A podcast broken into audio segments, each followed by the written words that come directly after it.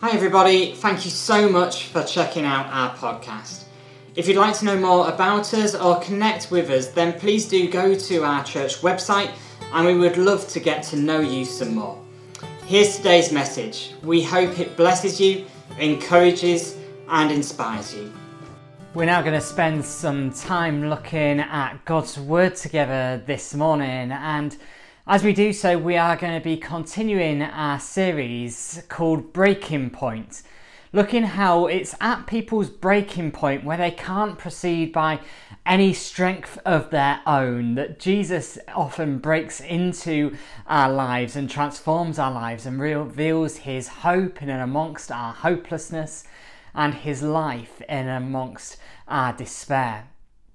Today we are going to be looking at Luke, uh, Mark chapter 2 together.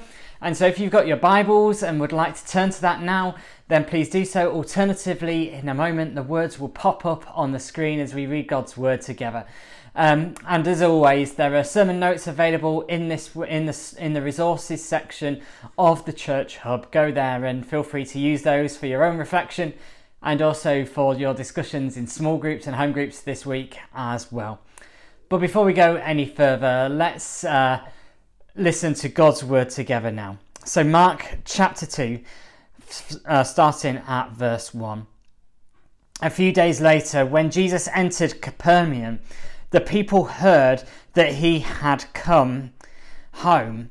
They gathered in such large numbers that there was no room left, not even outside the door, and he preached the word to them. Some came home and came. Some men came, bringing to him a paralyzed man carried by four of them. Since they could not get to uh, get him to Jesus because of the crowd, they made an opening in the roof above Jesus by digging through it, and then lowered the mat the man was lying on. When Jesus saw their faith, he said to the paralyzed man, "Son." Your sins are forgiven. Now, some teachers of the law were sitting there thinking to themselves, Why does this fellow talk like that? He's blaspheming. Who can forgive sins but God alone? Immediately, Jesus knew in his spirit that this was what they were thinking in their hearts. And he said to them, Why are you thinking these things? Which is easier? To say to, a, to this paralyzed man, Your sins are forgiven, or to say, Get up, take your mat, and walk. But I want you to know that the Son of Man has authority on earth to forgive sins. So he said to the man, I tell you, get up, take your mat, and go home. He got up, took his mat, and walked out in full view of them all. This amazed everyone, and they praised God, saying, We have never seen anything like this. As we come to look at God's word together, let's will you join me in praying uh, that God would speak as we look at His word together this morning. Father God, we thank you that you are here and you are present with us. That in all that is going on for us in this moment, you are here, you are with us, and you are longing to reveal more of yourself to us. So, Lord God, in this moment, we again open our hearts, we open our minds, and we once again make the space to invite you in. And we say, Come, Lord Jesus, would you come and would you speak to us this morning, we pray. Amen. When things break, they need to be fixed. And when they are fixed, we often have a choice about how we go about fixing them. Recently, our car needed to have some work done to it, so I initially phoned one of the local garages up to see if they could help it, help or fix it, but because they're often a little bit cheaper than some of the main dealerships. But as I explained the issue that we're having, uh, with the car, they the local garage informed me that they wouldn't be able to do the work because they didn't have the required authority and equipment to be able to do the job that needed to be done. Rather, I needed to take the car to the main dealer as only they had the equipment and the authority that was required to do the work. Sometimes, when things need to be fixed, only people who have the right authority can fix them. And ultimately, this lies at the core of what we see in this passage today. If we are to see our world transformed, uh, it will only be transformed by someone who has the authority to transform it. A man in this passage is brought to Jesus and is in clear need of a breakthrough in his life. But Jesus makes a point as he is brought to him Jesus says he can or reveals how he can bring healing into the brokenness of our world. But he does so with the authority that is required to transform our world. And so we're going to spend some time this morning thinking about how we can experience this transformation of Jesus today. And the first thing that we need to recognize is that even in brokenness, there is hope in Jesus. This passage reveals to us the brokenness of our world. We've already seen over the past few weeks how Jesus had already encountered lots of people who were ill, and how, as he encountered them, he healed them, just like he did with the man with leprosy that we spoke about, uh, about last week. This time, a man who has been paralyzed is brought to Jesus on a mat by some of his friends who carry him to him. Once again, Jesus encounters someone at their breaking point. Being paralyzed was a hopeless life to live 2,000 years ago. This man would have had no money because he couldn't go and get a job. He would have been completely unable to look after himself because he wasn't able to move around and care for himself. But he was clearly blessed by having some friends who were willing to help him and bring him to Jesus. As Jesus encounters the physical brokenness of this man's situation, he highlights a deeper brokenness too as this man is lowered through the ceiling, Jesus doesn't just address the immediate, obvious physical issues that this man is battling, but rather he sees his, the, the faith of this group of men. And he says to the man on the mat, Son, your sins are forgiven. In just one sentence, Jesus points to a much wider truth that we see throughout the course of history. So often, where there is brokenness in our world, that brokenness of a physical or a tangible side often goes with a spiritual brokenness. It's not to say that this man was a sinner and therefore he was paralyzed.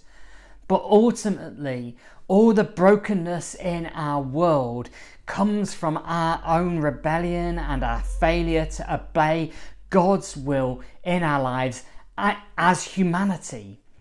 It is because of our humanity's failure that we exist in this broken world.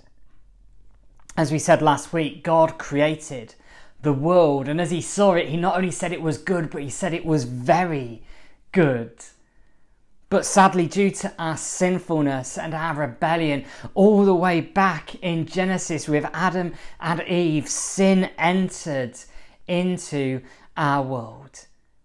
As we sinned against God, it not only transformed our relationship with Him, but it also transformed the good and perfect world that God had created into the world that we see around us today.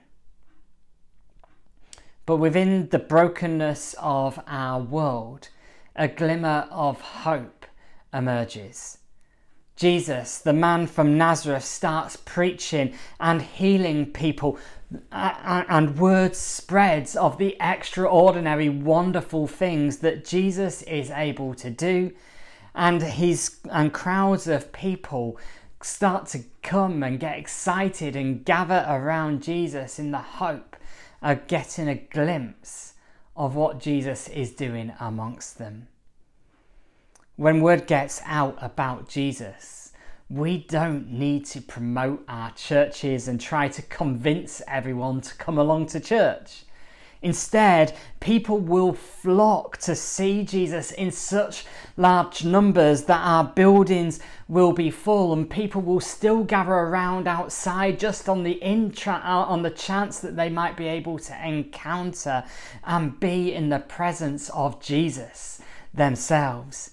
There's something attractive in the literal sense of the word about Jesus. He, as he reveals himself, people are drawn to him.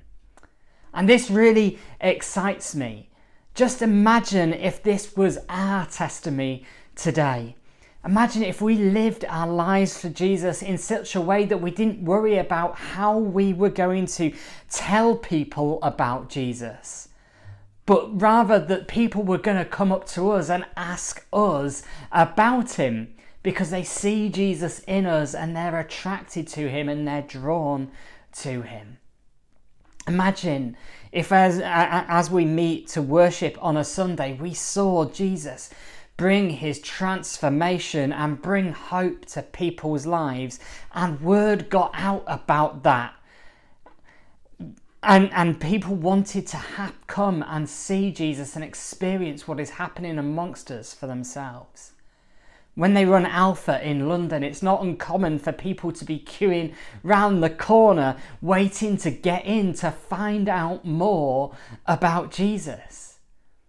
Jesus is still bringing hope into the world through his church today, and he will continue to do so. As people come to experience Jesus, not only will they be drawn to him, but they'll also go to extreme lengths to encounter him. These guys couldn't get into the house to see Jesus, so they do the next best thing, which is obviously to dig through the roof immediately above Jesus so they can lower their friend in front of him. When we encounter Jesus, we see hope but I wonder today whether we see the full extent of the hope that Jesus offers to us. Do we get excited and expectant about what happens when Jesus turns up and when we have the opportunity to meet with him? And if we get excited about what Jesus offers and what he can do in and through our lives, that we're filled with hope, what lengths will you go to in order to encounter Him? In order to get a glimpse of that hope and transformation that He offers. If Jesus looked at your life, would He see your faith in Him? As those men dug through that roof, Jesus looked up and he saw their faith because they went to extraordinary lengths to get to him. Would Jesus see the lengths that you would go to to get to Him, to be in His presence? How far would your faith take you to get to Jesus? Online church might not be your preferred way of worshipping but you will still but will you still sit down in front of your TV or your computer?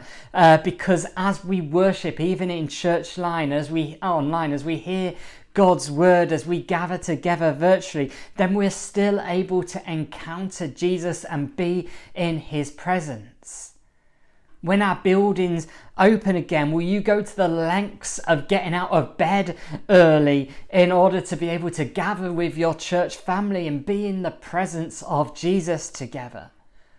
Will you read your Bible? Will you create space to pray, not just out of some sense of spiritual obligation, but because you want to go to extreme lengths to be in the presence of Jesus and to experience the hope and transformation that He offers in your life. Jesus brings hope into brokenness. May we once again see the hope that he offers and draw near to him that we might that he might see our faith and bring his transformation into our lives. At the moment, it seems like every time I go and pick up the uh, Toby from school, there's an ice cream van stationed outside his school gates. And every time as we cycle past on our way home, Toby seems to always ask if he can have an ice cream. And more often than not, I say no. And when I get home, instead, I give him a bowl of mini cheddars instead. Now, Toby could be forgiven for looking at the bowl of mini cheddars that I give to him and thinking, but I asked for ice cream and you've given me mini cheddars. That's not what I asked for. But I know that in the long term, ice cream is not what Toby really needs. Instead, mini cheddars are much better for him. As this man is lowered down on his mat before Jesus, it is clear what everyone would have been expecting to happen. Here is a man who couldn't walk, who has been brought to Jesus, the man who's been breaking through into people's lives and transforming them and healing them in wonderful, miraculous ways. Surely he's going to do the same again. However, this time is different. Instead of saying, You are healed, go and walk away, Jesus instead looks at this man lowered through the ceiling, lying helplessly on his mat, and says, Son, your sins are forgiven. Now, we're not told about the reaction of this man, but you could forgive him for being a bit like Toby. You've given me forgiveness of sins, but what I really asked for was to be able to walk again. I'm sure this man would have appreciated the forgiveness, but sin, but uh, but what he dug through that ceiling, not to receive forgiveness for his sins, but so that he might be able to walk again. The religious leaders, however, had no doubts about what Jesus was saying in this moment. Only God has the ability to forgive sins. To claim that you can forgive sins is blasphemous, unless, of course, you are God. And blasphemy is the greatest of all sins. How dare Jesus say such a thing? Jesus is clearly making a point. Jesus was doing some amazing things. It seemed like everyone who encountered him was having their lives transformed as he broke through into the pain and the hurts and the burdens that they were carrying. People were always amazed at what Jesus had done. But how had he done it? Jesus is making it clear in this one sentence that he is doing all of these things not because he's some kind of wonder doctor or because he's a new age miracle worker. He's doing all these things because he has the authority. He has the authority to heal, but also to forgive sins. He has the authority of God. The transformation Jesus offers is physical, but it's also spiritual. This man was not paralyzed because he had sinned, but his, par- his paralysis was a result of a fallen, broken world in which he lived. As Jesus declared that this man's sins are forgiven, he reveals his authority to transform the root cause of the problem that he was facing. If Jesus can forgive sins, then of course this man could walk again. The very fabric of the world is transformed through the forgiveness of Jesus. Jesus is transforming our world. He has already transformed the world, uh, and the kingdom of God is at hand. We can all have hope today because of Jesus. Jesus went to the cross that we might be forgiven. He went to the cross that the whole world would be transformed through his victory over sin and death. All the way back in Genesis, the world was broken as sin entered in and took us away from the good and the perfect world that God had created. But as Jesus dies and defeats sin, that barrier between us and the goodness of God has been removed. Just as the world had drifted away from God as sin entered into our world, now we can move back to Him as sin has been defeated, as God's kingdom has once again been restored amongst us. Jesus has broken the power of sin. A new heaven and a new earth is coming where there is no sin and that's full of hope. In Jesus, we can all experience healing and forgiveness. Jesus is far more than just a wonder doctor who we can turn to for an emergency treatment in our time of need. Jesus is the Son of God who has the authority to forgive sins. And he is transforming the world through his victory that he has sealed for us all at the cross. So may we once again embrace both the healing, physically, tangibly, and the forgiveness of Jesus in our lives. May we know that Jesus can break through into our lives and bring hope into the hopeless moments. But may we also know the forgiveness of Jesus and live our lives with the confidence that He has the victory. Sin has been defeated and we are forgiven. Jesus has defeated the power of sin and death, and you and I are forgiven. Nothing has a hold over us anymore. Our world is transformed. Our lives are transformed. We can find hope in the hopelessness of life and, and life in the midst of despair because our sins have been forgiven. And so the question is how do we respond?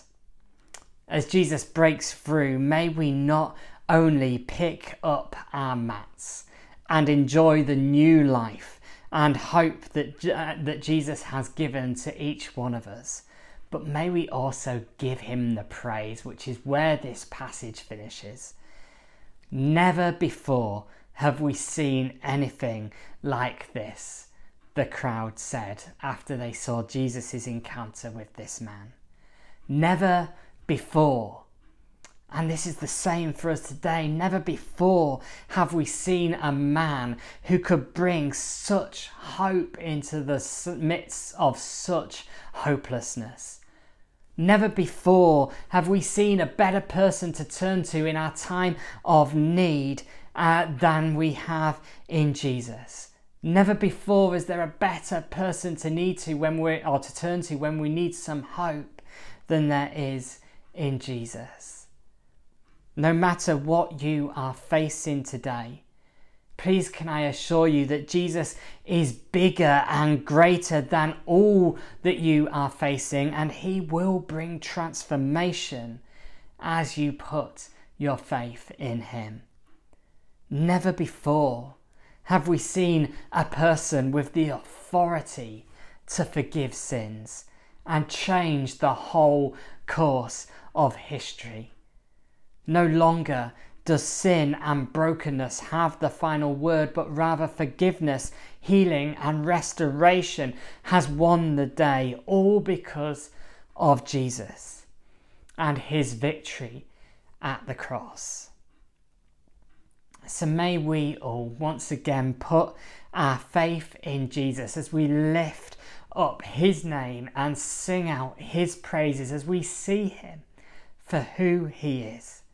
May we recognize that he alone is has the authority to transform this world and bring hope into our brokenness. Let's pray together. Father God, we thank you for Jesus. And we thank you for the way in which he brings hope into our brokenness. Lord, we take a moment now to pause and to think of some of those areas of brokenness that we're aware of. Areas where we have turned from you and contributed to that brokenness areas where we just live in the midst of that brokenness and we haven't necessarily done anything wrong, but life is tough and we know what it is to experience the brokenness of this world.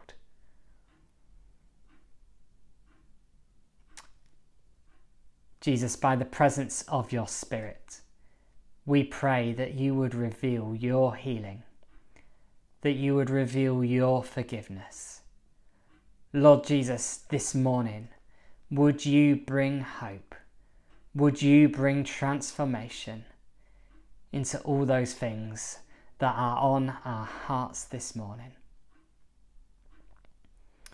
And Jesus, as we see you as the bearer of hope for a broken world, Lord, we once again lift up your name and praise you for the hope that you offer to each one of us. We thank you for all that you have done for us on that cross. And Lord, each day, may we continue to live our lives in the light of the hope that you have given to us, we pray. In Jesus' name, Amen.